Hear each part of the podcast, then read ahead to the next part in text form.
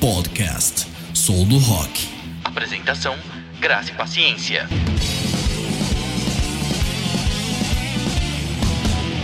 Oi, gente, esse é o podcast Sou do Rock. Eu sou a Graça e Paciência e tô aqui novamente com um convidado muito especial para falar de documentários e cinebiografias para quem gosta de rock and roll.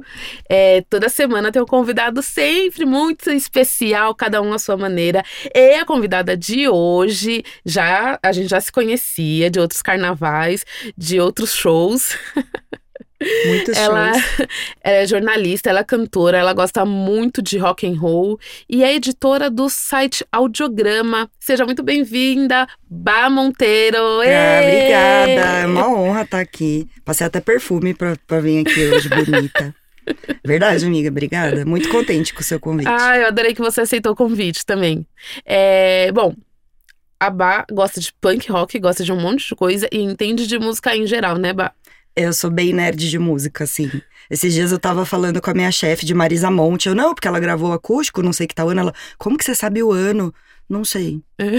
Antes de ter Wikipédia, o pessoal falava, ah, você é a enciclopédiazinha da música, você é muito nerd. Tinha aqueles joguinhos de qual é a música, ou song pop, eu ganhava tudo. Porque eu não sei se eu tenho hiperfoco nisso, mas desde que eu era muito pequena é a coisa que eu mais gosto. E eu leio muito sobre. Então, muitas revistas, muitos livros. Hoje em dia, né, um monte de conteúdo online. Então, eu sempre pesquisei muito mesmo, assim. Sobre música, sobre vida dos artistas e obras e tal. E quando foi, quando e como foi que você percebeu que você queria fazer música também, né? Porque uma Ah. coisa é gostar de música e falar sobre música. Eu, eu me reservo o papel de gostar e de falar de música. Fazer música, não. Acho que começou assim. é, Desde pequenininha eu sempre gostei muito de cantar. Eu tinha aquele microfoninho da Xuxa com os cabelinhos assim. Meu sonho! A E minha vizinha cantava. tinha. Eu tinha, e eu tinha aquele gravadorzinho também, aquele radinho, não sei se era da Gradiente, mas eu tinha. E aí eu fazia duas coisas que acabaram se tornando as minhas profissões hoje. Eu entrevistava as pessoas, Ah, eu adorava uhum. entrevistar as pessoas e adorava cantar. E aí, né, ficava na casa da minha avó, com a minha tia. Eu tenho uma tia muito jovem, assim. Então elas brincavam muito comigo. Eu subia na mesa, fingia que tava fazendo um show. Eu amava cantar. E até hoje, assim, eu tô em casa lavando louça, eu tô cantando. Ou uma música que existe, ou uma coisa X da minha cabeça. Inclusive muitas músicas ridículas que eu invento na hora na minha cabeça. E aí eu, eu tive a sorte de estudar numa escola que incentivava muito a parte de expressão, de arte. Então sempre tive aula de música, tive professores muito bons de música. Beijo pro Luiz, queria mandar um beijo pro Luiz, depois eu mando esse podcast pra ele. E Manda aí, sim, meu professor de música de quando eu era criança, hoje em dia é, ele é especialista em música africana, Olha em percussão legal. africana. Ele casou com uma artista africana incrível, que é a Fanta Konatê. E, então eu tive esse, esse privilégio, né, de estudar num lugar que incentivava isso. E aí até a gente gravou um CD, eu não tenho mais, eu preciso copiar o do Luiz. Que quando a gente era bem pequenininha, acho que eu tinha uns 6, 7 anos, eu gravei um CD cantando. Então eu sempre gostei muito de música, né? Uhum. De vários estilos, assim. Então, desde Spice Girls, que eu escuto até hoje, eu amo. a Eu gente também. gravou Spice Girls nesse CD, coitado do Luiz. E até metal e hardcore e punk rock, assim. Eu gosto muito de muitas coisas. Eu gosto de jazz, eu gosto é, de MPB, eu gosto de várias coisas diferentes. Mas eu gosto muito de punk rock e hardcore, assim. Uhum. É o que tá na sua veia. É. E rock garageiro, assim, coisa tosca. Gosto muito, sabe? Sem tanta produção, sem tanto polimento, assim. E a sua banda? Qual é mesmo o nome da sua banda? Minha banda chama Wabi Sabi, é um nome japonês. Uhum. É, não sei se muita gente sabe disso, mas eu tenho um padrasto que a família dele é japonesa, bem tradicional, assim. E eles me adotaram totalmente, assim, sabe? Da avó da presente de Natal, ovo de Páscoa, uns fofos. E aí eu aprendi um monte de coisa com eles de cultura japonesa e também, como eu sou nerd, comecei a ler, pesquisar, estudar sobre shintoísmo, estudar sobre várias coisas. E aí eu me deparei com esse. É uma filosofia o wabi-sabi, né? Então, que nem eles têm aquela arte de remendar cerâmica com ouro, Sei. isso faz Uhum. parte da filosofia de wabi-sabi, que é você pegar coisas imperfeitas e ver beleza nelas. Tem muito japonês que também usa isso como uma, uma desculpa pra ser acumulador, assim. Tipo, ah, tá quebrado, mas ainda vai servir pra alguma coisa. Mentira, tá? E vai acumulando. Mas, no, no geral, o wabi-sabi é isso. É você ver a beleza em coisas imperfeitas, quebradas, ou usadas, marcadas pelo tempo, com cicatrizes, enfim. E aí eu peguei isso pra mim porque é, eu já tive várias bandas Eu comecei a ter banda oficialmente com 13 anos, na Nossa, escola. gente. Então, eu minha tava, primeira tava banda- vendo clipe na MTV. É, Só. exatamente. Então, assim, eu quando eu tinha uns 11, 12 anos, eu montei uma rádio na escola. Uhum. A gente foi visitar a Brasil 2000, muita saudade da Brasil 2000. Nossa, eu visitei a Brasil 2000 na época da faculdade. Incrível, assim. A gente encheu o saco do pessoal da escola, eles levaram minha turma pra, pra visitar a rádio. E aí a gente montou uma rádio na escola, Uhum. que foi incrível, assim, um dos grandes projetos da minha vida. A gente entrevistava professor, diretor, aluno, tocava CD, naquela época era CD. Uhum. Então a gente tinha os nossos, mas o pessoal trazia também. Então na hora do intervalo, ah, eu quero tocar uma música. Beleza, a menina chegava lá com o CD, botava. Era sensacional. E, e aí eu sempre quis fazer jornalismo e o meu sonho era juntar jornalismo com música, né? Uhum. Sempre foi. É, e aí eu peguei esse, negócio da Wabi Sabe por quê? Eu sempre tive essas bandas, né? Banda cover. É, mas eu sempre escrevi. Eu sempre gostei de inventar músicas, principalmente letra. Pra mim é uma coisa muito importante. Até porque eu também sou escritora, né? Jornalista é um escritor. Antes de mais nada. E aí eu, eu sempre acabei compondo. Eu comecei cantando, eu era vocalista da banda, aí eu comecei na banda com 13 anos. Aí quando eu tinha uns 15 para 16, eu ganhei uma guitarra velha usada do meu avô. Meu avô era músico também, meu avô paterno, ele tocava sanfona e gostava de música caipira de raiz. Mas aí um amigo dele que faleceu tinha uma guitarra que ficou lá, né, jogada, ele me deu, reformei. Hum. Eu só fui comprar guitarra. A primeira guitarra que eu comprei não tem nem dois anos. Sério? Então, assim, eu ganhei uma guitarra velha do meu avô, reformei. Uhum. Depois eu ganhei uma outra guitarra velha. Um amigo do meu pai tava devendo uma grana pra ele, falou: "Posso te pagar com a guitarra se dá pra tua filha?" Pode, porque ele tinha o modelo que eu queria muito. Nossa! Também reformei, elas eram bem detonadas assim, mas reformei elas duas, toquei com elas duas assim, a vida toda. Até dois anos atrás eu fui pro Paraguai. Uhum. Eu falei: "Vou comprar uma guitarra nova no Paraguai que é mais barato." E fiz isso. E como foi a sensação de comprar um instrumento? Tudo, assim? né? Porque, primeiro que é novinho, é mais leve, é limpinho, assim. Mas eu, eu acho que é muito legal o instrumento usado vintage, assim. Acho bem legal Uhum. também, né? É, uma das guitarras que eu tinha era bem ruinzinha, mas a outra era excelente. Então, tem seu valor. O instrumento usado Sim. tem muito valor. Uhum. Mas eu nunca pude escolher. Né? Apesar da minha segunda guitarra ser um modelo que eu queria muito, que eu gostava, mas eu nunca pude escolher, sabe? Chegar no lugar e falar, eu quero uma guitarra assim, assim, assim. E aí foi a primeira vez, foi um sonho pra mim. Né? Tudo bem, eu comprei uma guitarra assim, é uma Squire, é a segunda linha da Fender, né? Mas você Igual a gente brinca. guitarra, é, né? tem, a, ca- tem a, a Brasil Cacau e tem a Copenhague, né? Mesma coisa. Tô fazendo publi de graça aqui, falando marcas, mas é isso. É o lado B, a linha barata, mas, cara, foi muito satisfatório pra mim Sim, comprar a minha guitarra que eu queria, né? do jeitinho que eu queria, com meu dinheiro, foi tudo, assim. Também mandei regular, tenho um primo que é luthier também, mandei regular. E aí ficou ótima. Mas que eu tava falando do Abissab, né? Eu já tive muitas bandas, eu comecei com 13 anos. Uhum. E passei por todas aquelas coisas, de tipo, vender ingresso pra tocar em matinê, que tinha 20 bandas, uma colada na outra, com microfone que dava choque, sem retorno, em lugar muito tosco. Sim, passei por tudo isso. Mas isso é muito vibe de artista. Eu não me vejo, tipo, nisso. É muito sabe? perrengue, Tomando tá? choque. É muito perrengue. e aí eu tive muitas bandas cover, até que eu cansei. Eu falei, pô, mas eu já fiz tantas músicas, eu acho que elas são legais. Eu queria tocar elas, queria gravar elas, ver o que as pessoas acham, né? Uhum. E ao Tem mesmo algo a tempo, dizer, né? É, exatamente. Porque quando você canta uma música sua, tem muito mais significado. Óbvio, né? Você tá botando pra fora. Mesmo que seja uma letra não biográfica, uma coisa assim. Você tá falando de outra pessoa, ou você inventou uma coisa ali, não precisa ser uma história sua necessariamente, mas tem muito mais significado. E aí eu tive muita resistência, assim, dos meus colegas de banda, e eu também já sofri, assim. Até hoje em dia tem um meme que assim, né? É fã ou é hater? Porque eu tinha colegas de banda que eu pensava, gente, mas você não era meu amigo, por que, que você tá me detonando assim? Então, sofri muitos casos de machismo, mesmo entre amigos, mesmo sem ser de propósito, sem ser na maldade. Sofri muitos casos de machismo. é, E eu sempre tive problema de autoestima, eu sempre tive inseguranças e tal. E eu nunca estudei. Eu também eu comecei a estudar música pra valer, assim, tipo, fazer aula de guitarra, estudar teoria, coisas assim, em 2020, na pandemia. Então eu sempre quis fazer, mas eu não tinha grana. Uhum. É Quando caro, né? é caro. E assim, é, a minha mãe é professora, meu pai é caminhoneiro, a gente não era uma família muito abastada, né? Eu nunca passei muita necessidade, tudo bem, mas era uma família bem, Sim. né? Classe É. média, assim. Eu também nunca passei necessidade, mas um monte de É. coisa que eu queria ter feito e não pude fazer. Eu fui bolsista na escola a vida inteira, sabe? E aí, assim, é, não tinha dinheiro pra comprar um instrumento novo. Quando eu tava no ensino médio, acho que eu tava no último ano já, eu até fiz umas aulas pagas de guitarra, mas muito pouco, assim, porque não dava o dinheiro. Uhum. E aí eu sempre quis fazer. E não dava o tempo, não dava o dinheiro. Quando eu tinha dinheiro, não tinha tempo, porque eu trabalhava muito. Aí na pandemia eu consegui fazer com um grande amigo meu também, ó. Um beijo pra você, Paco Nabarro. Gente, o Paco é tudo. O Paco foi estudar pedagogia e Paulo Freire pra dar aula de música. Nossa. Então, assim, ele é um Uhum. ser humano incrível, porque ele é músico, ele fez faculdade de música, tá fazendo mestrado de música, ele é foda. Mas, ao mesmo tempo, ele se preocupou em, em ser um bom professor.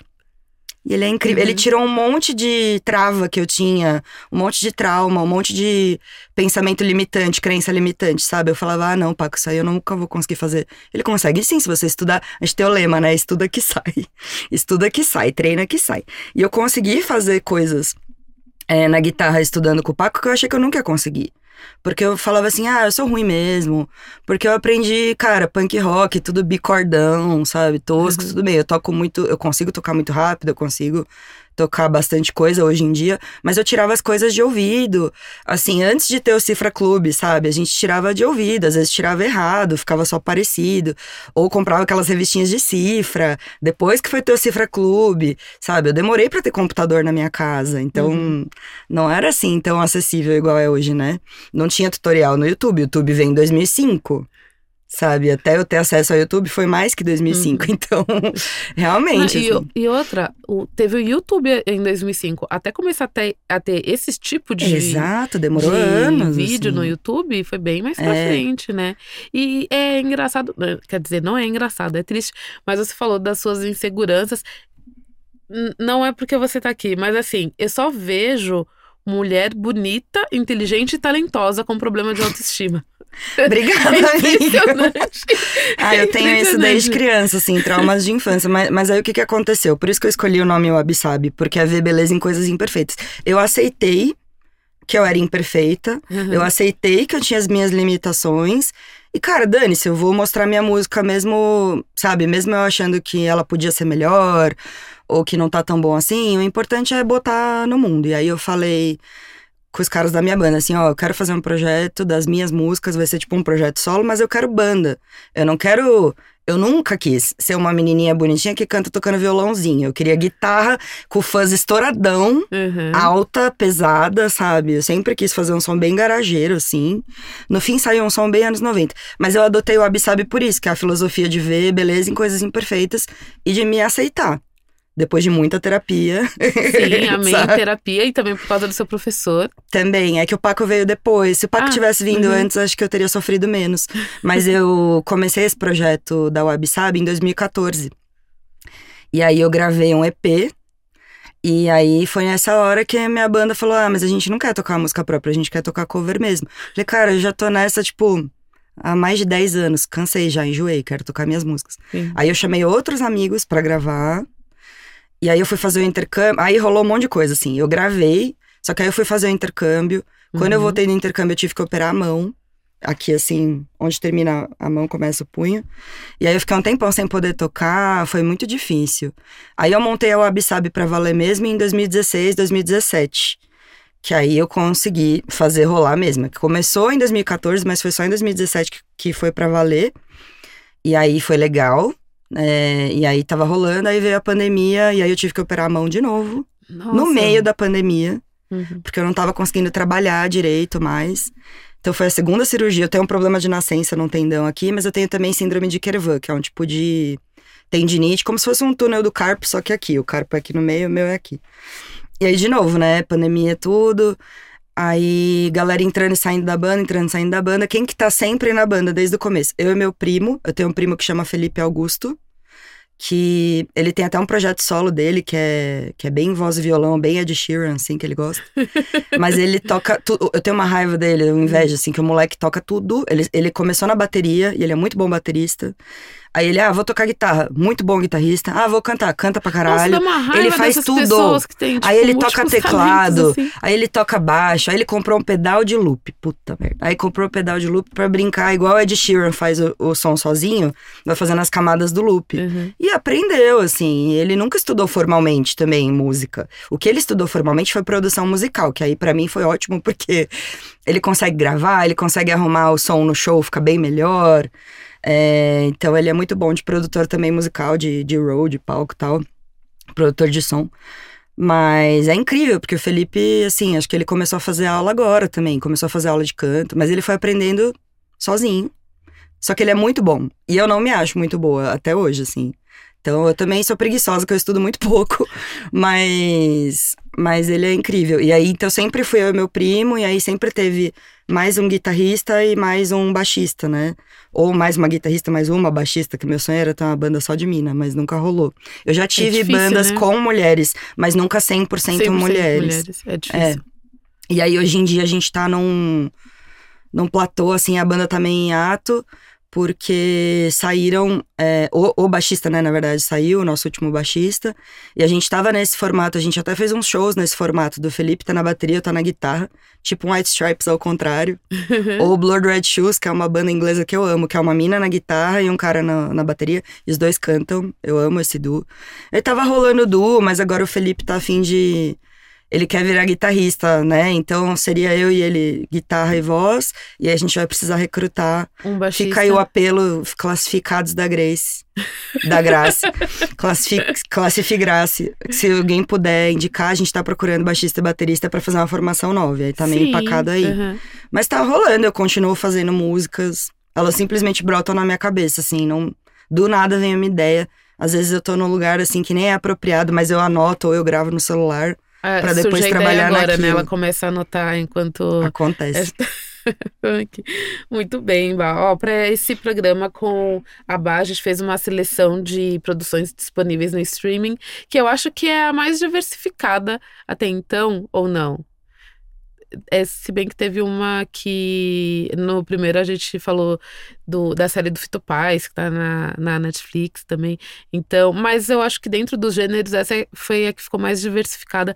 A primeira série que a gente vai comentar hoje, inclusive a gente separou duas séries, né, Bá? Foi. Foi, foi por Sem acaso. querer. As que a gente gostava, a gente foi combinando. Você gosta dessa? Gosto. Então vamos falar dessa. Isso, mas a primeira que a gente vai comentar hoje é impressionante, porque quando eu comecei a, a, a pensar no podcast, eu já pensei nessa série. Tanto que, tipo, Ah. era, já era pra eu ter falado dela antes, assim, porque desde o começo eu falei, não, vai, vai ter que começar com, com aquela. É, e você já falou que gosta de punk, né? Eu, particularmente, eu gosto, mas eu não sou fã de punk. Só que as bandas que eu gosto, eu acho muito boas, né? Aí é que tá. Eu, eu já, já assisti outros documentários. é, eu vi um que fala do punk na Califórnia. E agora Muito eu não vou legal. lembrar o título.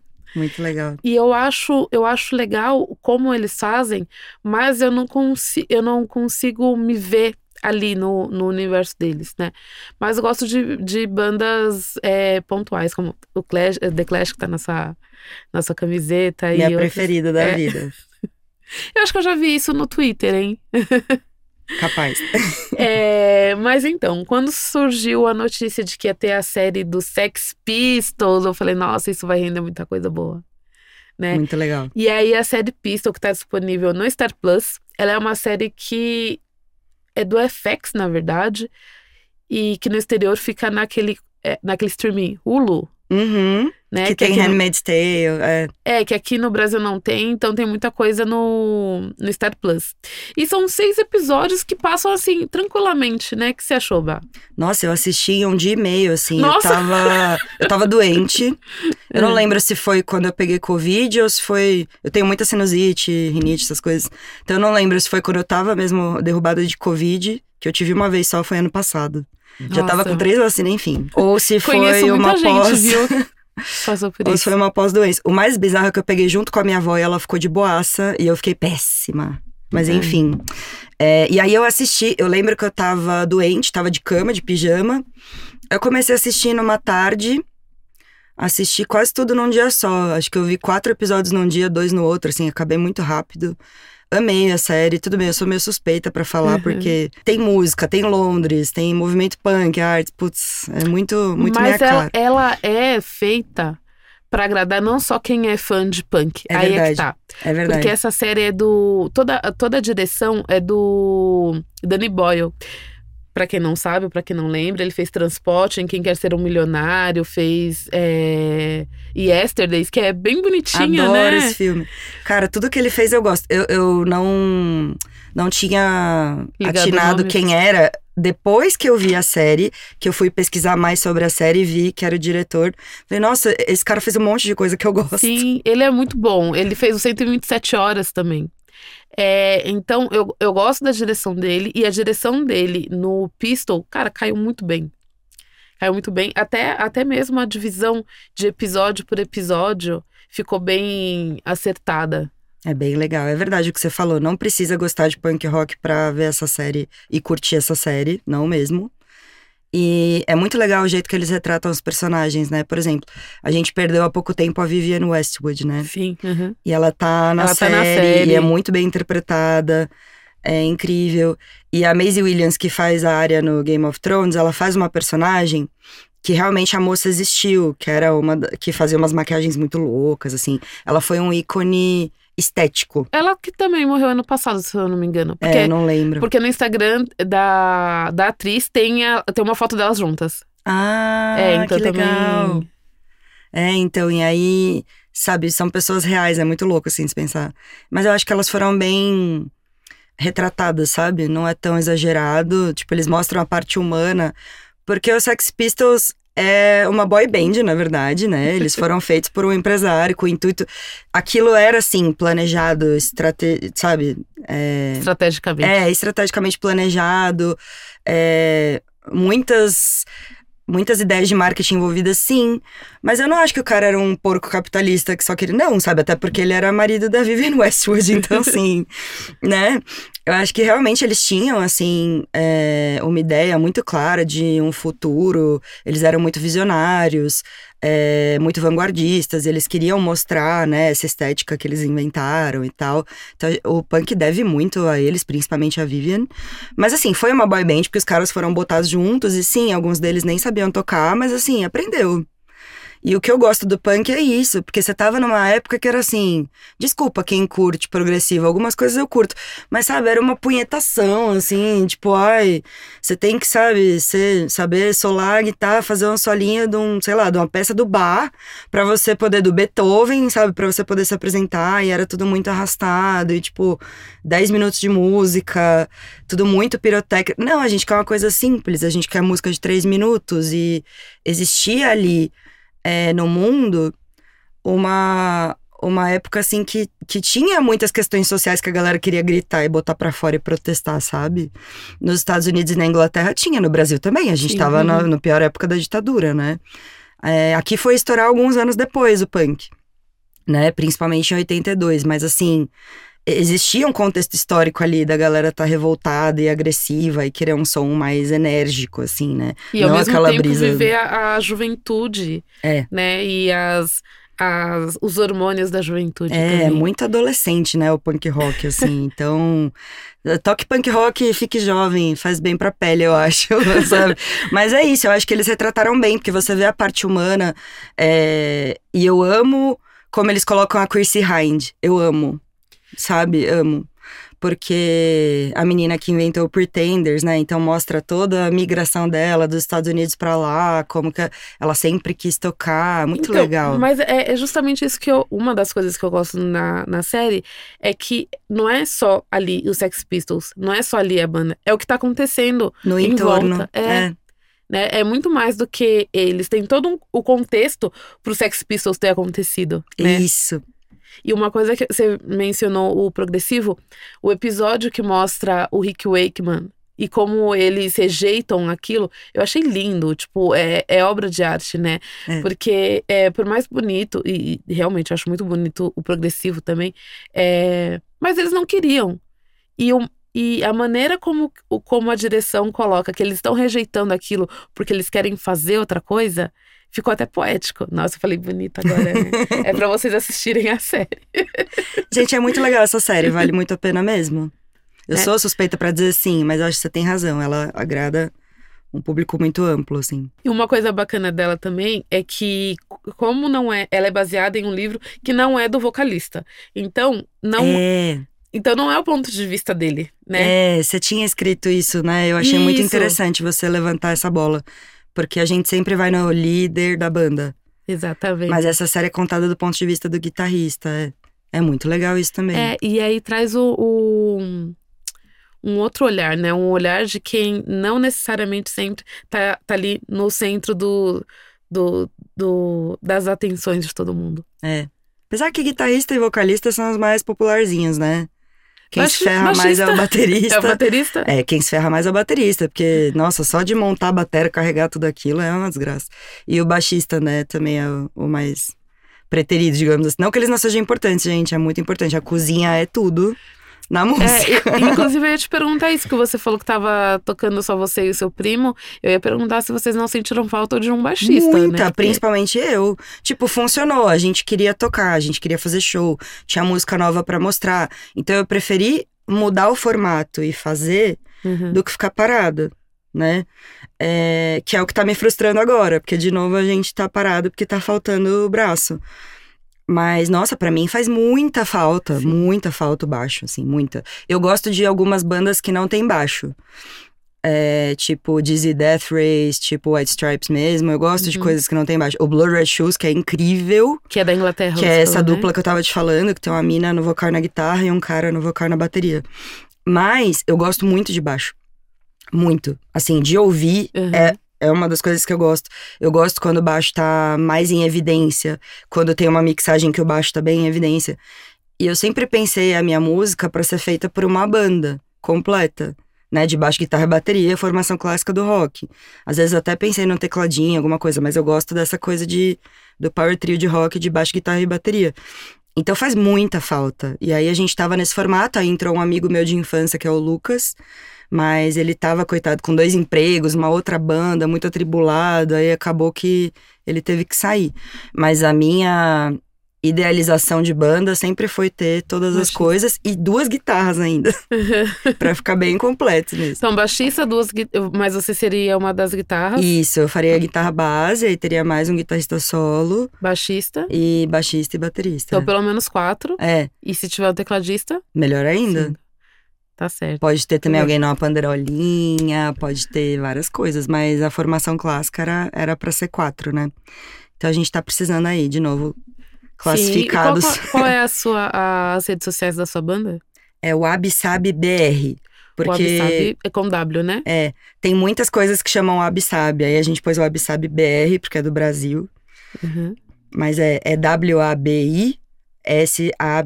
O Absab. Aí o pessoal acha que é o wasabi. Gente, o wasabi é a raiz forte de comer com sushi. É muito parecido, mas não é isso. No final do episódio, a gente passa também as, as suas próprias redes sociais, porque através delas a gente acha da sua banda, né? Sim, acho. Tá certo. Então, mas do, do Pista, você quer, quer acrescentar mais alguma coisa? Fica à Não. vontade. Sinta-se em casa. Não, eu, eu se acho que quiser é- falar bem, se quiser falar mal. Se quiser falar que. Não, é pra falar que é pra assistir, porque é. É muito boa, gente. Real, assim. Já falei aqui mil vezes que eu sou suspeita, tudo bem, mas não vão na minha, vão na da Gra, porque ela tá falando com propriedade, sabe? Então é isso. Então, tá certo. É, Pistol são, é uma minissérie com seis episódios.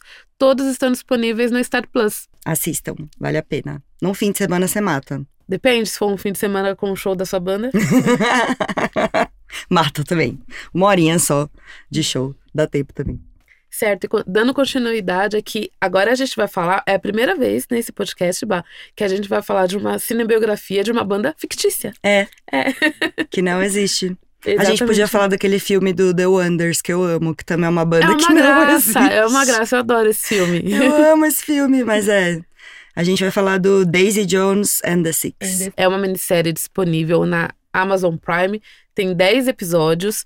É uma minissérie do, do, do próprio Prime, né? É, É ela é original deles, exclusiva, né? é original do E a Prime Video. adaptação de um livro. Ah, bata com o É, eu livro trouxe aqui. livro, deixa eu mostrar bonito. pras câmeras. Eu ganhei de aniversário, eu amei.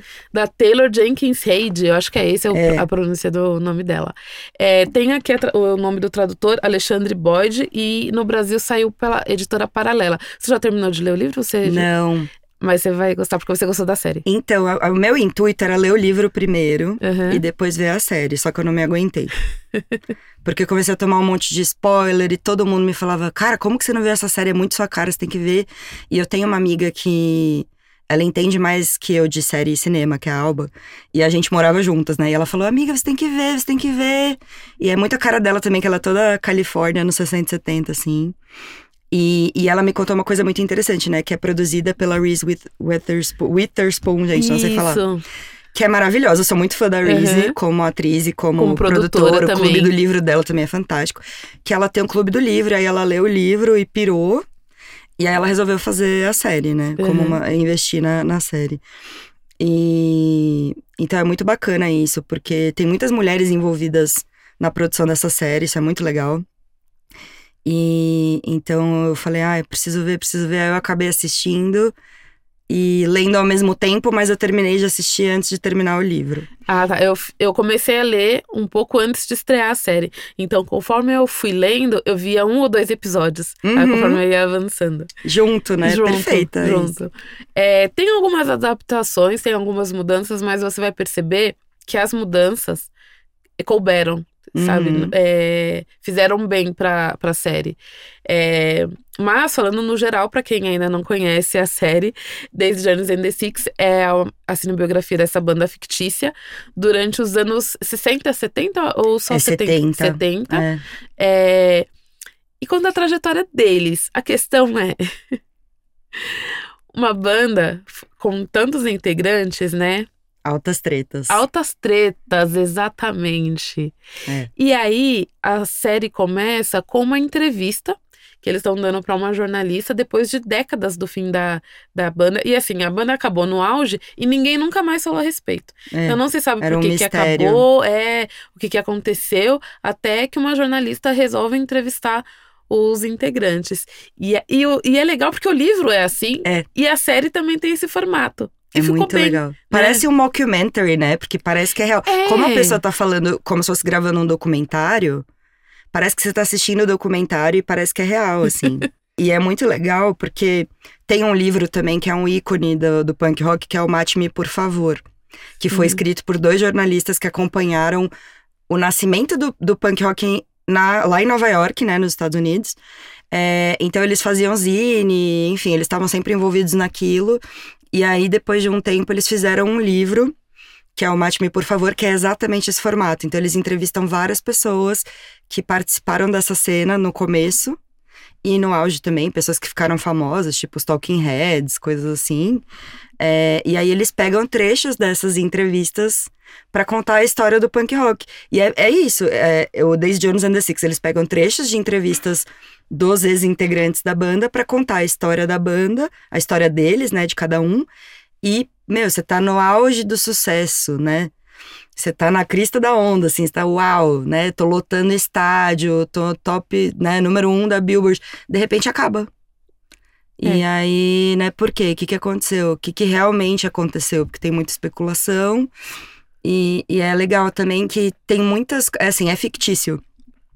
Mas você consegue fazer tantas ligações, né, com bandas que existiram mesmo, tipo Fleetwood Mac, acho muito. É, então todo mundo falou isso. É, porque teve muitas tretas de relacionamentos entre integrantes, né? E eu acho que a Daisy, ela parece muito a Stevie Nicks. As roupas, o jeito de se portar Sim, no palco, uhum. parece muito a Stevie Nicks. Então, não, não é igual a história, né? Mas tem muitas Tem semelhanças. É, não só isso, né? Mesmo dos produtores. é, tem uma amiga da Daisy Jones, que é a Simone, que, que ela canta disco music, que também tá, Sim. Tá começando a bombar nos anos 70 a música disco, né? Então também dá pra relacionar ela com vários artistas da época. Muito legal. É, e o que acontece na, na, na série, no livro, se vocês ainda, pra quem ainda não assistiu, é que já tinha, já existia a banda, né? O The Six, e aí surge a ideia de juntar a banda com uma cantora que é a Daisy Jones. É. Cada, cada um ali com o seu talento. Então, o The Six já tinha é, um vocalista muito egocêntrico, né? Que é o O Billy. Rockstar, É, é, o já Rockstar. tinha disco lançado, já tinha um certo Isso sucesso. mostra como a banda foi formada, então também tem isso, né? Tem um contexto, porque tem as, a- a- as tretas familiares, né? É. Ele tem irmão na banda também. Então, mostra o que, o que aconteceu na juventude, na adolescência deles. É. E aí, quando a Daisy se junta, tem uma briga de ego ali, né? Muito. Porque a Daisy, ela é talentosa, ela é bonita, ela é foda pra caralho e ela sabe que é. É. E isso é muito perigoso, né? Uma mulher que sabe o poder que ela tem é perigosíssimo pra quem tá ao redor dela. Eu acho isso incrível, porque é isso, ela tem uma segurança, assim, né? Ela chega no estúdio sabendo o que ela quer. E aí muita gente lê como arrogante, presunçosa. Não é, cara. é, é porque se fosse sabe. um homem nesse lugar, todo mundo acha normal, É, sabe? porque o próprio Billy, né? É. Todo mundo aceitava o Billy. ele era assim. muito mais chato que ela É. e era aceitável porque ele era homem, né? Mas é isso, tipo, ele já tinha um certo sucesso, né? Ele já era conhecido, já tinha muitos fãs e ele era o líder da banda. Ele se sente ameaçado, né? Tipo, tô perdendo meu lugar pra essa doida aí ficar na minha frente, né? Como assim ela vai cantar mais que eu? Vai aparecer mais que eu? Ele fica muito incomodado. Eu entendo o lado dele também, porque a banda deles é aquela clássica história, né? De gente também que toca desde a escola, né? No porão, né? Na, na, na garagem da casa de alguém. Aí toca nos, nas piores bibocas da cidade. Aí começa a fazer, sei lá, bar mitzvah, batizado, aniversário, casamento. Pra depois conseguir crescendo a banda. Então ele batalhou a vida inteira dele por aquilo. E ele também é compositor. Sim. Não só Uhum. letrista, né? Ele faz a música e a letra. Então tem uma questão também de, pô, é minha vida isso aqui, aí vocês vão botar uma menina X. Porque o primeiro encontro deles é, foi, foi promovido por- pelo produtor deles, que eles gostam muito desse produtor, é um Uhum. pai pra eles.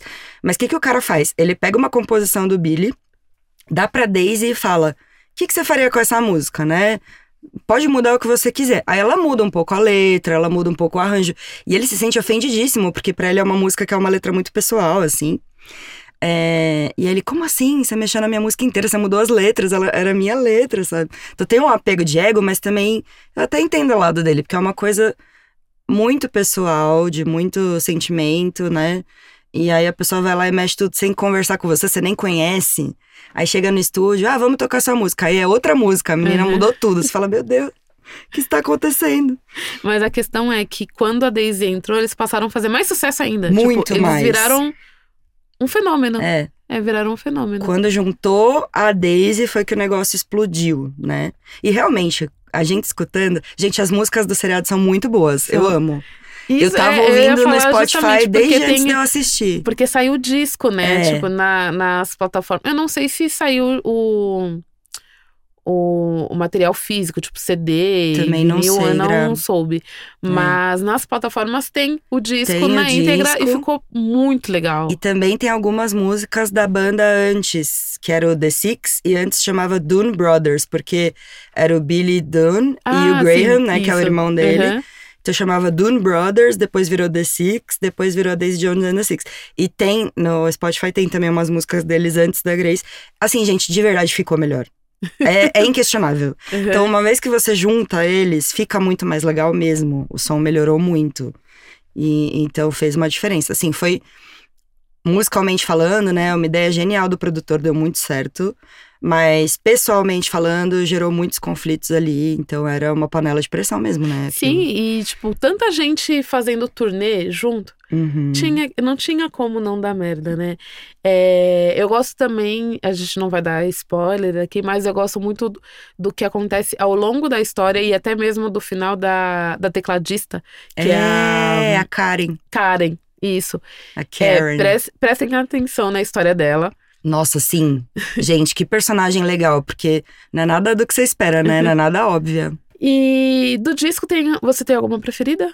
Ai, eu tenho. Eu não sei se vou lembrar o nome delas agora. Eu escutei muito, mas eu não me liguei tanto nos nomes. É porque a gente fica ouvindo o É, disco seguido, é. acontece comigo também.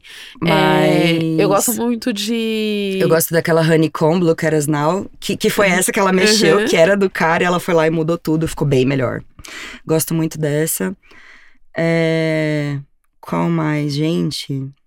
Eu precisava pegar e ver, eu não lembro agora. Mas fica tranquila. É. Eu gosto de The River, que já é uma Uhum. mais pra frente. Mas, apesar da Daisy ter dado todo um toque especial, eu gosto muito de Please, que não, não tem o vocal dela, né? Hum, Mas eu acho uma música muito. que tem muito sentimento. Então, no, no final, ela ficou entre as minhas preferidas. Ela e The River. Mas a Aurora, que é a que abre o disco, eu acho que é um início de disco maravilhoso, assim. Chega, ela é animada, não entrega tudo que, que a banda consegue fazer, mas ela mostra que tem muita coisa pra oferecer. tem potencial. Tem Mas eu, potencial. assim, não, não é que eu desgosto, eu gosto do disco inteiro. Mas a Uhum. Aurora acho que tá no, no fim da minha lista, assim. é. A- Acho que eu gosto das mais pesadas mesmo, as mais agitadas, assim, com mais guitarra e tal. É, e tem uma que eu gosto muito, que era o sucesso do The Six antes da Daisy. Que o Billy toca também quando eles estão juntos. Eu esqueci o nome, mas que ele fala assim: You can even get a joke, uma coisa assim. Esqueci o nome. Mas eu gosto muito dessa, que é da, da fase pré-Daisy. Mas com a Uhum. Daisy ficou muito melhor. Ficou muito, né? E quem é a Daisy? Então, é, a atriz que faz a Daisy é neta do Elvis, é cara. a neta do Elvis. Apenas. E quando eu soube disso, eu falei, caramba, era tão Presley. óbvio. E parece, né? Parece, parece. É bizarro. É. É, a mãe dela era a Lisa Marie Presley, que faleceu faz pouco Tem- tempo tem também, pouco né? tempo, uhum. E a Lisa é muito boa cantora. Eu acho que ela é subestimada, porque assim, tudo bem, você é filha do Elvis, você vai ter, né, os seus privilégios, suas vantagens, mas ela era boa mesmo, gente. Eu Uhum. acho que ela é subestimada. Ela era realmente muito boa. E aí a filha dela, é, a gente tava até com o nome dela aqui, Riley Keough, que é um nome Isso. difícil, mas a Riley, ela é atriz. Só que ela canta pra caralho, assim, ela é muito Então, eu boa. fiquei muito surpresa. Só que ela nunca teve carreira na É. música, assim. É, então, mas foi essa a minha surpresa, porque É. quando eu bati o olho nela, eu falei, nossa, mas ela vai cantar É. e tal, né? E isso também é muito legal dessa série, porque não tem dublagem. Porque, assim, tem muitos filmes e muitas séries que o ator, na hora que vai cantar, é, um, é outra pessoa Uhum, botando a voz, sim, né? Filme uhum. da Disney também, gente, todos. Tem, tem a que faz a voz e a que faz o canto. São poucas as, a- os filmes que, que é a mesma pessoa, né? E, e eu falei, nossa, que legal, os atores estão mesmo cantando. E eles são muito São muito bons. bons. O cara que faz o Billy também, a gente tá com a colinha aqui, o Sam Isso. Claflin. Sam Claflin é o, o que Gente, fez ele é o ótimo Como Eu Era Antes de. Você. É mesmo, é ele, É nossa. É ele. Mas assim, é impressionante, eles são muito bons cantores. E, e a Riley, nossa, eu fiquei passada assim. Eu falei, ah, ela deve ser boa, né? Tem genética, né? Provavelmente aprendeu muito com a mãe, porque a mãe dela teve uma carreira musical de muitos anos.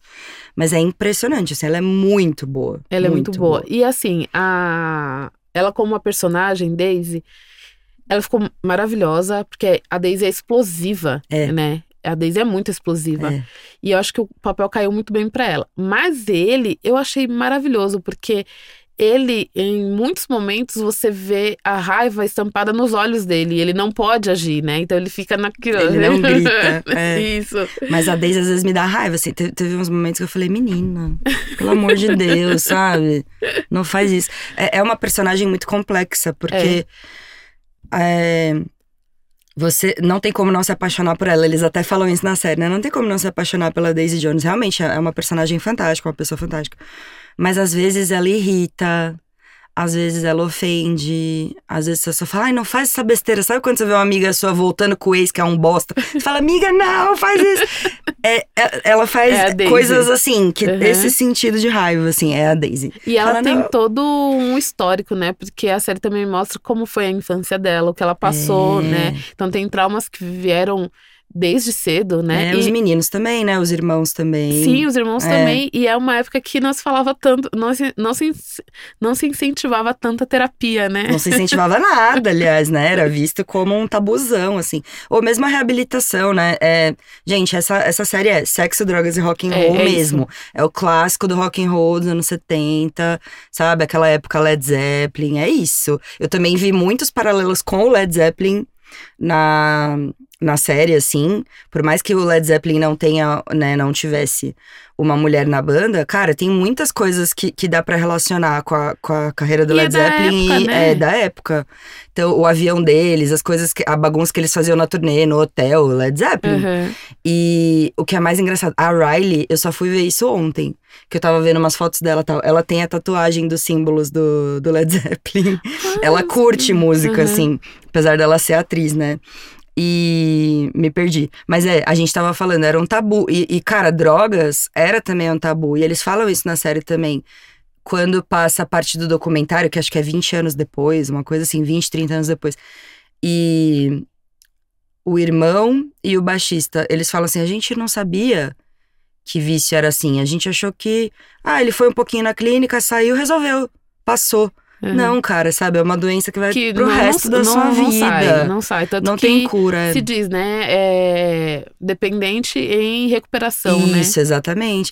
Então, realmente, assim, naquela época, a galera abusava de droga. E muita gente morreu, né? A gente sabe, Uhum. a gente tem aí inúmeras, inúmeros músicos Inclusive que morreram no época, auge né? até. Nessa época Nessa mesmo, época. né? É, então, realmente, eles retratam essa parte, né, das drogas, do abuso de álcool e tal. E a galera não falava sobre isso, era um tabu, assim. Ai, ela ela mostra a série, né? Dois personagens indo pra reabilitação na muquia, assim, era escondido, ninguém podia saber onde É. você tava. Não, né? o- os jornais, né, não podiam mostrar isso, a É. imprensa não podia mostrar, né? Era muito vergonhoso saber que você tinha ido pra uma clínica de reabilitação, assim, né? Que é uma tremenda bobagem, né? Então, mas eu penso se hoje, 2023, é, tem artista, tem pessoa que esconde isso pra não manchar, entre aspas, a imagem com o público. Imagina nos anos 70, né? É. Era anos muito 60, pior. 70. Era, era Muito muito pior. pior. né? Era coisa do tipo, dos pais não deixar os filhos ouvirem a banda porque o cara foi se tratar. É, né? né? Imagina, você vai ouvir isso aí. É bem isso mesmo. É muito louco pensar nisso. Mas é, hoje em dia também eu vejo uma galera se promovendo em cima disso, principalmente maconha, assim. Ah, Então eu vejo uma galera do funk, do trap, do rock também, que, sei lá, né? Ai, você é mais descolado porque você é maconheiro. Sei lá, tem isso assim, né? uhum. Ou porque você bebe pra caralho, ou porque você fuma. Eu acho que hoje em dia os jovens estão fumando muito mais do que se fumava na minha geração quando eu era jovem também. Mas eu vejo isso também. E até lembrei de um. Tem um menino que chama Lil Peep, ele morreu com 20 e poucos anos, assim, era um rapper. Que ele misturava rap e trap com emo. Então, as músicas dele são muito tristes, é uma dor de cotovelo, uma sofrência. Mas é uma batida, entendeu? Trap e rap. E ele usava várias drogas, mas ele morreu abusando de um remédio mesmo, que no Brasil é proibido até esse remédio. Nossa, me, me fugiu o nome agora, mas nos Estados Unidos esse remédio é comum e ele causa muitas mortes todo ano. Nossa. Já teve várias campanhas no governo dos Estados Unidos, porque é um remédio que é muito perigoso se você dosar mal, né?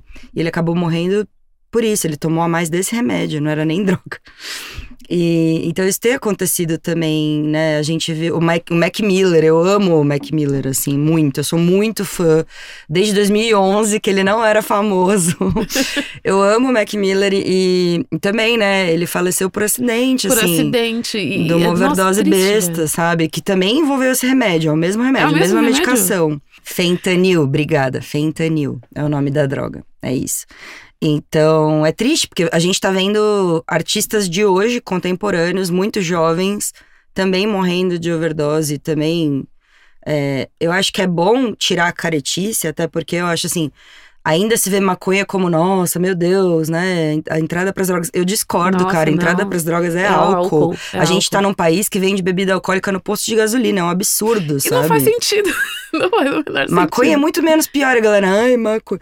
Mas existe também, sempre existiu, mas eu acho que hoje em dia mais, assim, da galera romantizar uso de droga na música, né? Ah, não, porque você é artista, e aí fala um monte de droga e é descolado, entendeu? E é um problema quando você fala isso, porque parece que a gente tá falando pra fumar maconha. Não. Não. A gente tá querendo dizer que o álcool é mais perigoso, Exato, entendeu? faz muito Se mais você não- mal. Gente, eu sou mó caretona, eu mal bebo, assim. Não, se tipo- você não quiser beber nem fumar maconha, não E bebe, não ok, fuma sabe? maconha, Mas né? realmente é comprovado, é, é cientificamente comprovado que o álcool é muito mais danoso e, e muito mais viciante e muito mais perigoso, e ele é socialmente incentivado, né? É. uhum. Então é isso. Igual antigamente é, tinha propaganda da Hollywood de cigarro e era super descolado. Se você conversar com pessoas mais velhas, eles vão te falar: pô, no meu tempo era legal fumar. Nos anos 60. Não, as propagandas do Malboro, lembra Todo do, mundo, do entendeu? cowboy? Era socialmente aceito, era socialmente incentivado e Uhum. era descolado. Se você não usasse, você era um chato. Hoje em dia, não. Hoje em dia, existe né, uma, uma grande barreira contra o cigarro. A maioria das pessoas não curte. Mas eu tô vendo os jovens fumarem muito mais hoje Uhum. do que quando eu tinha 15, 20 anos, sabe? Mas é, hoje o que a gente pensa, ah, cigarro faz mal, todo mundo sabe. Mas naquela época, não se pensava assim. O álcool é a mesma coisa. É super perigoso, faz muito mal, mas a galera passa um panão, assim, né? Certo. Mas sobre a Daisy Jones and the Six, tem mais alguma coisa pra acrescentar, Bel? Tem alguma coisa que você gostou, que você quer lembrar, que você quer pontuar? Ah, eu vi uma- um pessoal comentando que queria que tivesse segunda temporada, eu vi um pessoal falando que não vai ter de Hum. jeito nenhum, mas eu acho que o jeito que a série acaba, eu não vou dar spoiler, mas o jeito que a série acaba, até cabe. Eles deixam Uhum. meio aberto, assim, né? Sim. E eu ainda não cheguei no fim do livro. Mas não sei, eu, eu gostei muito, achei fantástico. O disco é bom mesmo. Uhum. É, eles tiveram muito cuidado. Outra coisa que eu acho incrível dessa série, como ela é bem feita, assim, na parte de figurino, de ambientação, os carros. Gente, você É, mergulha nos anos 70. Uhum. E se alguém te falasse, ah, foi gravado naquela época, você acreditaria, porque é, é impecável, assim, eles Uhum. cuidaram de cada detalhe, sabe? Desde o cabelo, maquiagem, telefone, é, Toda a a cenografia, capa né? da Rolling Stone, tipo, é tudo muito bom, as casas. Quando eles vão tirar a foto, que inclusive é a capa do, do, do disco, disco. né? Também. Então é muito bem feito, sabe? É muito bem produzido, assim. Figurino impecável, tudo é muito um retrato fiel dos anos 70, é muito legal. Então, quanto à segunda temporada, eu prefiro que não. Eu acho que existe um, um gancho, mas eu acho que acabou bem. E, e eu tenho um problema quando querem explorar algo além do trabalho da, do autor. A autora escreveu isso. É. Pronto. Né? Foi isso. E aí eu fico meio com o pé atrás quando querem expandir o universo. Que foi o que aconteceu com a série que a Reese Witherspoon também tá por trás da Big Little Lies. Ah, A primeira temporada é fantástica, né? A adaptação de um livro. E aí, quando expandiram, decaiu muito, muito. que pena. É, é, é uma pena mesmo, porque tinha. Mas aí é que tá. Era uma série muito boa que a primeira temporada acabou bem. Podia ter ficado ali. Não né? precisava, né? É. que É. a galera vai na ganância também, né? Isso, então. Tudo bem que os fãs curtem e pedem, mas é muito pela ganância. Tipo, se dá certo, dá retorno financeiro, eles vão É. explorar até o osso, né? Então, eu acho que da Daisy Jones and the Six, se, se parar aí, já tá de bom tamanho. Tá ótimo. Mas realmente é uma obra fantástica, É. assim. Tanto as músicas quanto a série. E o livro e o também. livro, vale a pena assistir. é, vale a pena ler o livro aqui. Mostra de novo, vai. Eu, eu tenho, eu não sei se, se você concorda, mas eu tenho a Hum. impressão que o livro sempre é melhor. É, normalmente É. sim, mas é que nesse caso pra mim tá muito pau a mas pau ali, tá ficou, pau a pau, é. porque ficou muito bem adaptado. Mas é muito É. boa mesmo, vale a pena assistir. É isso, gente, Daisy Jones and the Six são 10 episódios disponíveis no Amazon Prime Video. Isso. E essa demora um pouquinho mais, porque cada episódio tem uma hora mais ou menos, É. né? uhum. Essa eu demorei um pouquinho mais pra ver, mas é fantástica. Agora, Bá, antes da gente entrar pra nossa última parte aqui, comentar um o primeiro documentário do- desse programa, é, fala, so- fala um pouquinho sobre o site Audiograma, como que você foi para lá e como hoje você é editora do site, Isso, né? obrigada, viu, Gra, pela oportunidade. O Audiograma, gente, é um site que tem já 12 ou 13 anos, não, me- acho que tem 12 anos. É, ele foi feito por uns estudantes universitários lá de Belo Horizonte, na época, que eram muito parecidos comigo aqui em São Paulo. Então, estudantes universitários que amavam música e que eram da comunicação, alguns publicitários, alguns jornalistas, mas queriam atrelar, né, a comunicação com a música. É, então eles criaram esse, esse blog que depois virou um site, né? E eu, na época que eu conheci o pessoal do audiograma, foi assim. é, eu nunca tinha ido para BH. Eu amo Minas, mas eu conheci assim mais o sul de Minas, as cidades históricas. Nunca tinha ido para BH, não tinha amigos lá. Só que eu fui convidada para fazer um projeto no Spotify que chamava Spotify Creators. Até quem tava lá também era a Debbie Hell, que eu já era fã dela, porque ela é maravilhosa. Eu fiquei fã da Débora porque ela fez uma vez um texto sobre o Clash, que é a minha banda preferida. Eu falei, nossa, que menina incrível, eu quero ser amiga dela. E aí eu conheci ela pessoalmente nesse projeto. Então eles chamaram vários criadores de conteúdo é, sobre música, né? Pessoas que Uhum. faziam textos, vídeos sobre música e, e fizeram esse projeto em parceria com o Spotify. E aí eu trabalhava num outro site que chamava Não Toco Raul, que era muito zoeiro. Era essa Pelo- pegada mesmo. É, pelo nome do site a gente É, percebe. Então, era também com os meus colegas de faculdade, alguns amigos deles, então era uma coisa assim, era um blog bem de zoeira, mas que falava só de música. E o John Pereira, que é o dono do audiograma, tava lá também. Ele veio pra São Paulo, tava lá no projeto, conheci. A gente sempre se deu muito bem, a gente é muito parecido, tem, tem os mesmos valores, mesmas opiniões, assim. E, e o John é um publicitário que virou jornalista, né? Uhum. E então o site era dele. E aí o Não Toco Raul acabou.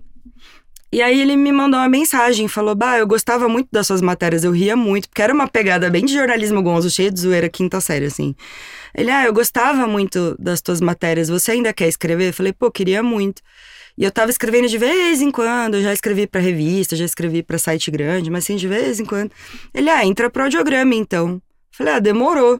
E aí eu dei uma sorte que assim que eu entrei, a primeira reportagem que eu fiz do audiograma foi uma cobertura credenciada do show do Green Day. Nossa, que legal, cara. Falei, caraca, porque até então eu nunca tinha sido credenciada para evento grande. Uhum. De música, não, né? De outras coisas já. Mas assim, porque como jornalista eu já trabalhei em todas as áreas possíveis. Então. Mas na música eu só tinha coberto credenciada shows menores. E meu primeiro texto no audiograma foi para cobrir o Green Day. Que demais.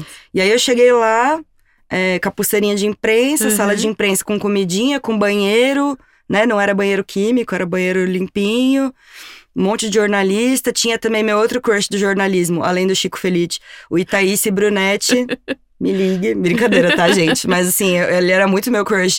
E aí eu cheguei lá, ele tava lá na sala de imprensa, lindo, maravilhoso. E aí a gente ficava na pista VIP. E aí eu desci pra pista VIP. De um lado tinha o João Gordo, do outro lado tinha o Supla. Eu falei, meu Deus, é um sonho isso. Aí era a foi minha primeira. ficar. Minha né? primeira reportagem do audiograma. E eles sempre tiveram abertura pra credencial de eventos grandes, Uhum. né? Lollapalooza, muitos, assim, o vão. Festival também. Também, então eles já cobriram muita coisa grande. E, e aí eu, nossa, fiquei muito feliz. E aí eu fiz uma matéria muito gonzo também, muito Uhum. assim, em primeira pessoa, dando uma aloprada em algumas coisas, mas o John, ele é. Ele é muito aberto, assim, a, a gente tem muita liberdade editorial no audiograma.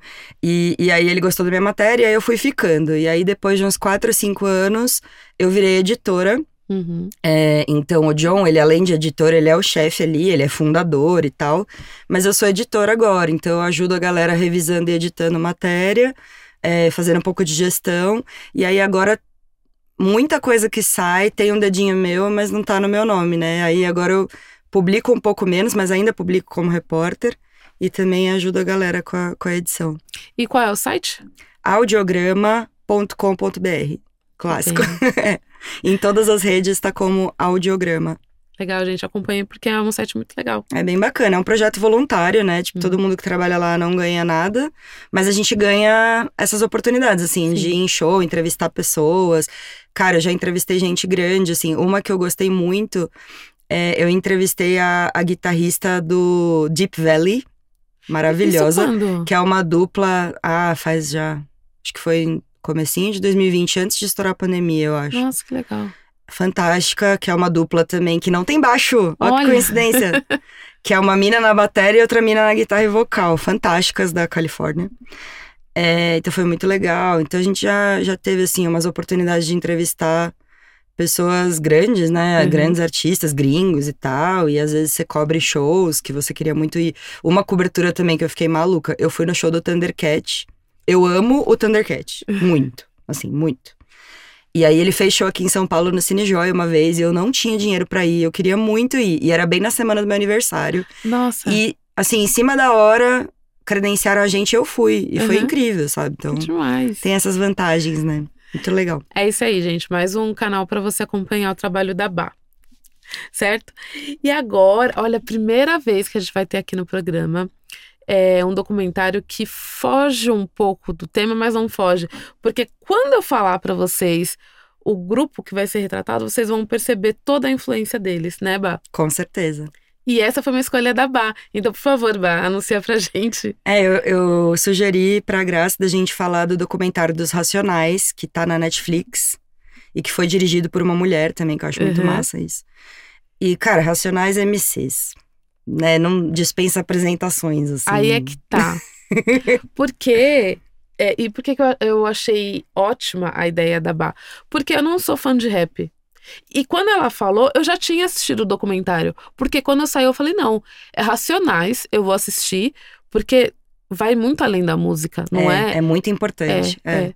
Para todo o contexto de quem mora em São Paulo, pra quem gosta de música, pra quem gosta de rap, mas pra quem gosta de música no geral. E foi isso, assim, é... Eu também, assim, não é o que eu mais curto ouvir, rap e hip hop, não é. Mas eu tive um namorado que a gente é amigo até hoje, o Vitor, né?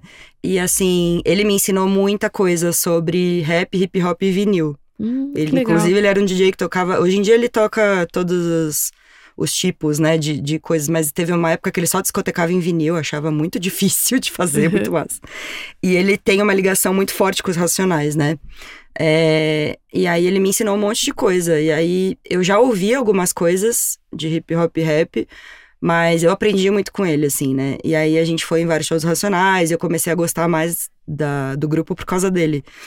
É, até agradeço, assim, que eu aprendi muito com ele. E, e, cara, eu já sabia da importância social, até porque eu Uhum. também vim da periferia de São Paulo, eu também sou da Zona Sul. Então, eu já entendia a importância deles. Mas eu, eu achava do caralho, achava foda, respeitava muito. Mas eu não era assim de ficar ouvindo Racionais em casa, sabe? Hoje em dia eu ouço. No pós-Vitor me marcou muito, assim. Né? Enquanto a gente tava junto e depois, ainda bem que a gente ficou numa boa, a gente é amigo, eu gosto muito dele. E aí eu, eu comecei a ouvir muito mais rap e hip hop, né, no geral, assim. É, também. E aí, cara, é, é fantástico. E eu acho que eles evoluíram tanto, porque o som do Racionais cresceu e enriqueceu muito, né? E todos eles são muito bons, assim. Meu preferido é o Kylie J, que é o DJ. Mas eles são fantásticos, assim, né? E então era importante ter um documentário mostrando a história deles e a relevância deles, o impacto que eles tiveram, né? Exatamente. Então precisava desse produto, precisava, Uhum. né, dessa obra, assim, para o pessoal entender quem é, de onde veio, por que, que é importante, o que, que fez. E de fato, assim, eles escancararam portas, não é só que eles abriram portas, e eles mostraram uma realidade que não era mostrada pela mídia, era ignorada, né? Quem vivia na periferia de São Paulo nos anos 80, começo dos 90, era real, muito violento, muito esculachado, muito um abismo assim social para classe média e para classe alta, e não se falava disso. É. Uhum. Então, e eu acho isso muito punk também, porque eles denunciaram uma realidade ali com agressividade, né? Eles tinham muito que gritar, tinham muito que protestar.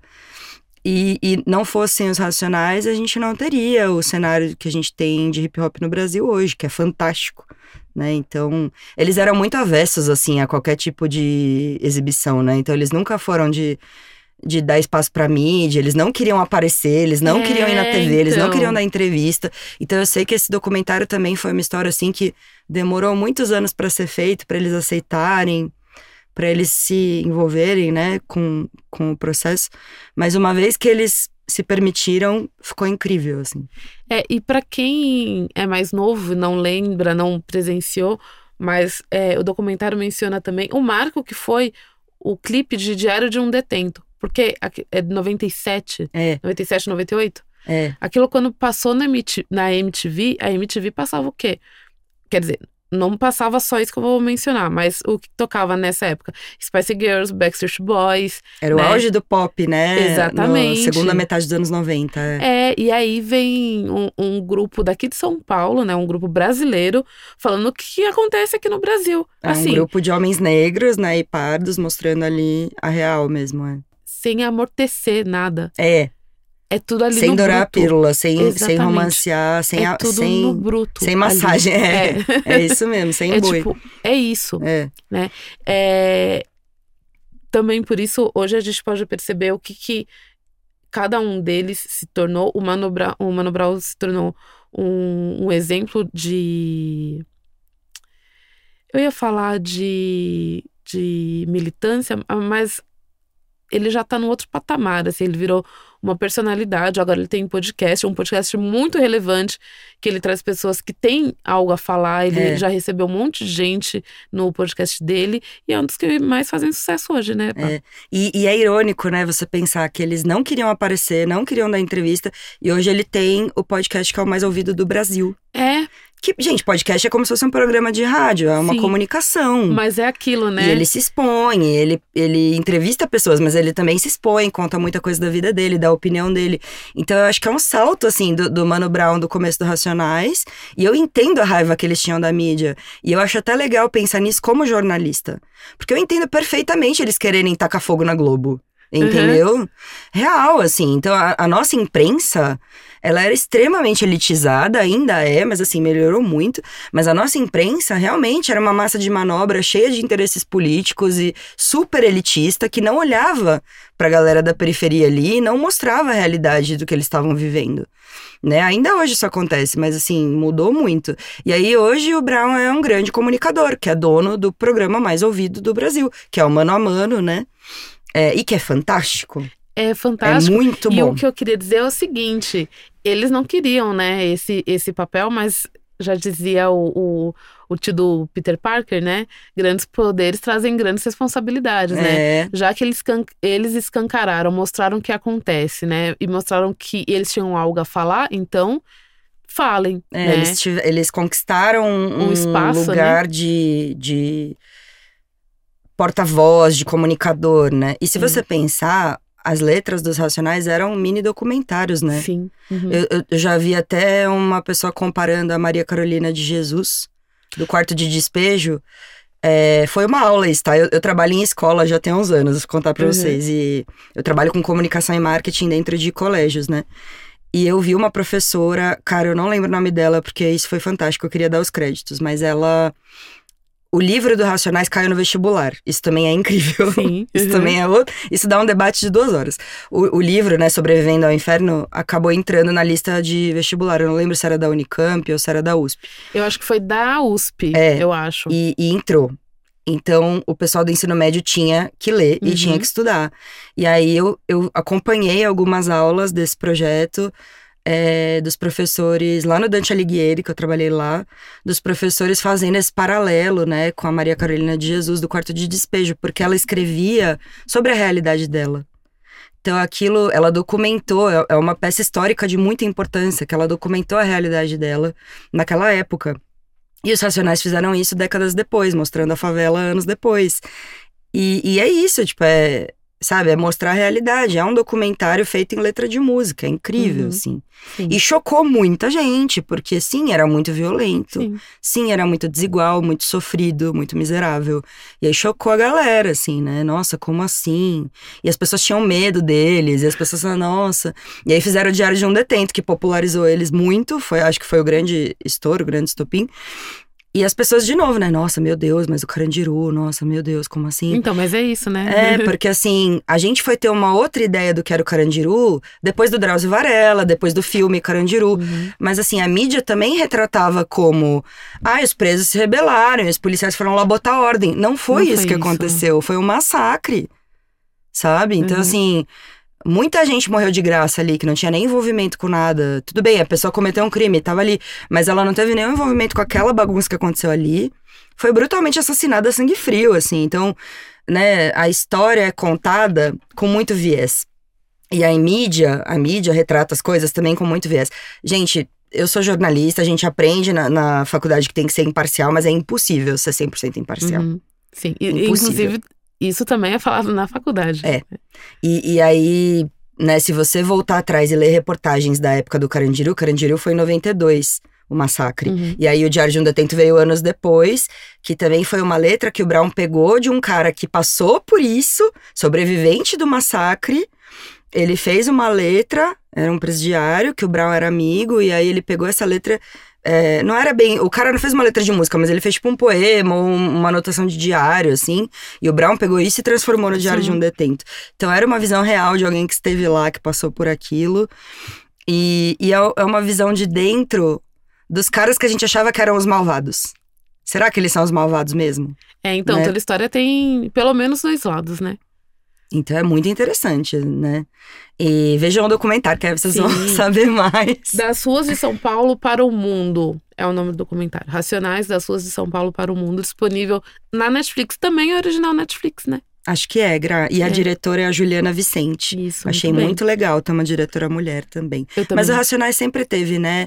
É, a produtora deles é a Meire, é, e também a mulher do Brown, né? Ela sempre teve muito, muito envolvida, né? Nossa, me deu branco o nome dela.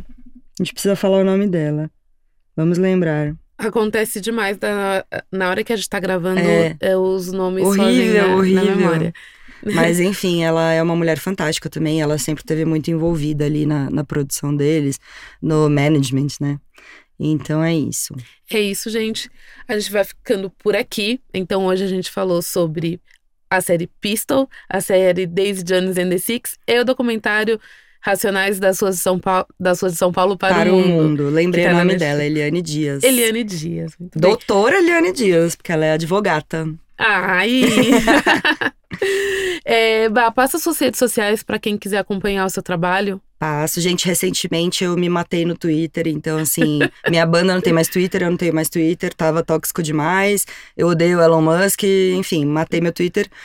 É, mas eu tenho Instagram, é ba, underline M de Maria O, porque meu nome é Monteiro de Oliveira, então é ba amor. É, em quase tudo é ba, underline M O. É, e a da minha banda, como eu falei, é o Absab BR. E tem o audiograma também, que vocês podem seguir. Muito bem. As redes do Sou do Rock, podcast arroba Sou do Rock, Facebook, Instagram e TikTok. E no Twitter é pod Sou do Rock. Sempre tudo junto. Se você quiser mandar alguma sugestão, alguma crítica, além, dos, além de deixar os comentários no vídeo, né? Você pode mandar um e-mail, podcastsoudorock.gmail.com, sempre com muito respeito, por favor. É, E se você não segue o canal ainda, aproveita para seguir e ativar o sininho, certo, Bá? Quer Com dar mais um, algum recado? Não, só agradecer aqui a agência de podcast. Eu tô me sentindo muito chique que a gente tá gravando no mesmo lugar que o Chico Felice grava. Ai, gente, desculpa, eu não sei fingir costume, não. Emoção. E obrigada. Nossa, eu tô me achando também que eu fui convidada pra falar Imagina, no podcast. muito que obrigada chiqueza. por você ter aceitado. Obrigada, Bá. viu, Gra? É, E as minhas redes sociais, Instagram e Twitter, Gratona Underline. É. É muito bom, gratona. Arrasou. Bom, eu fico por aqui. Um beijo pra todo mundo que acompanha e tchau. Podcast Sou do Rock. Apresentação: Graça e Paciência.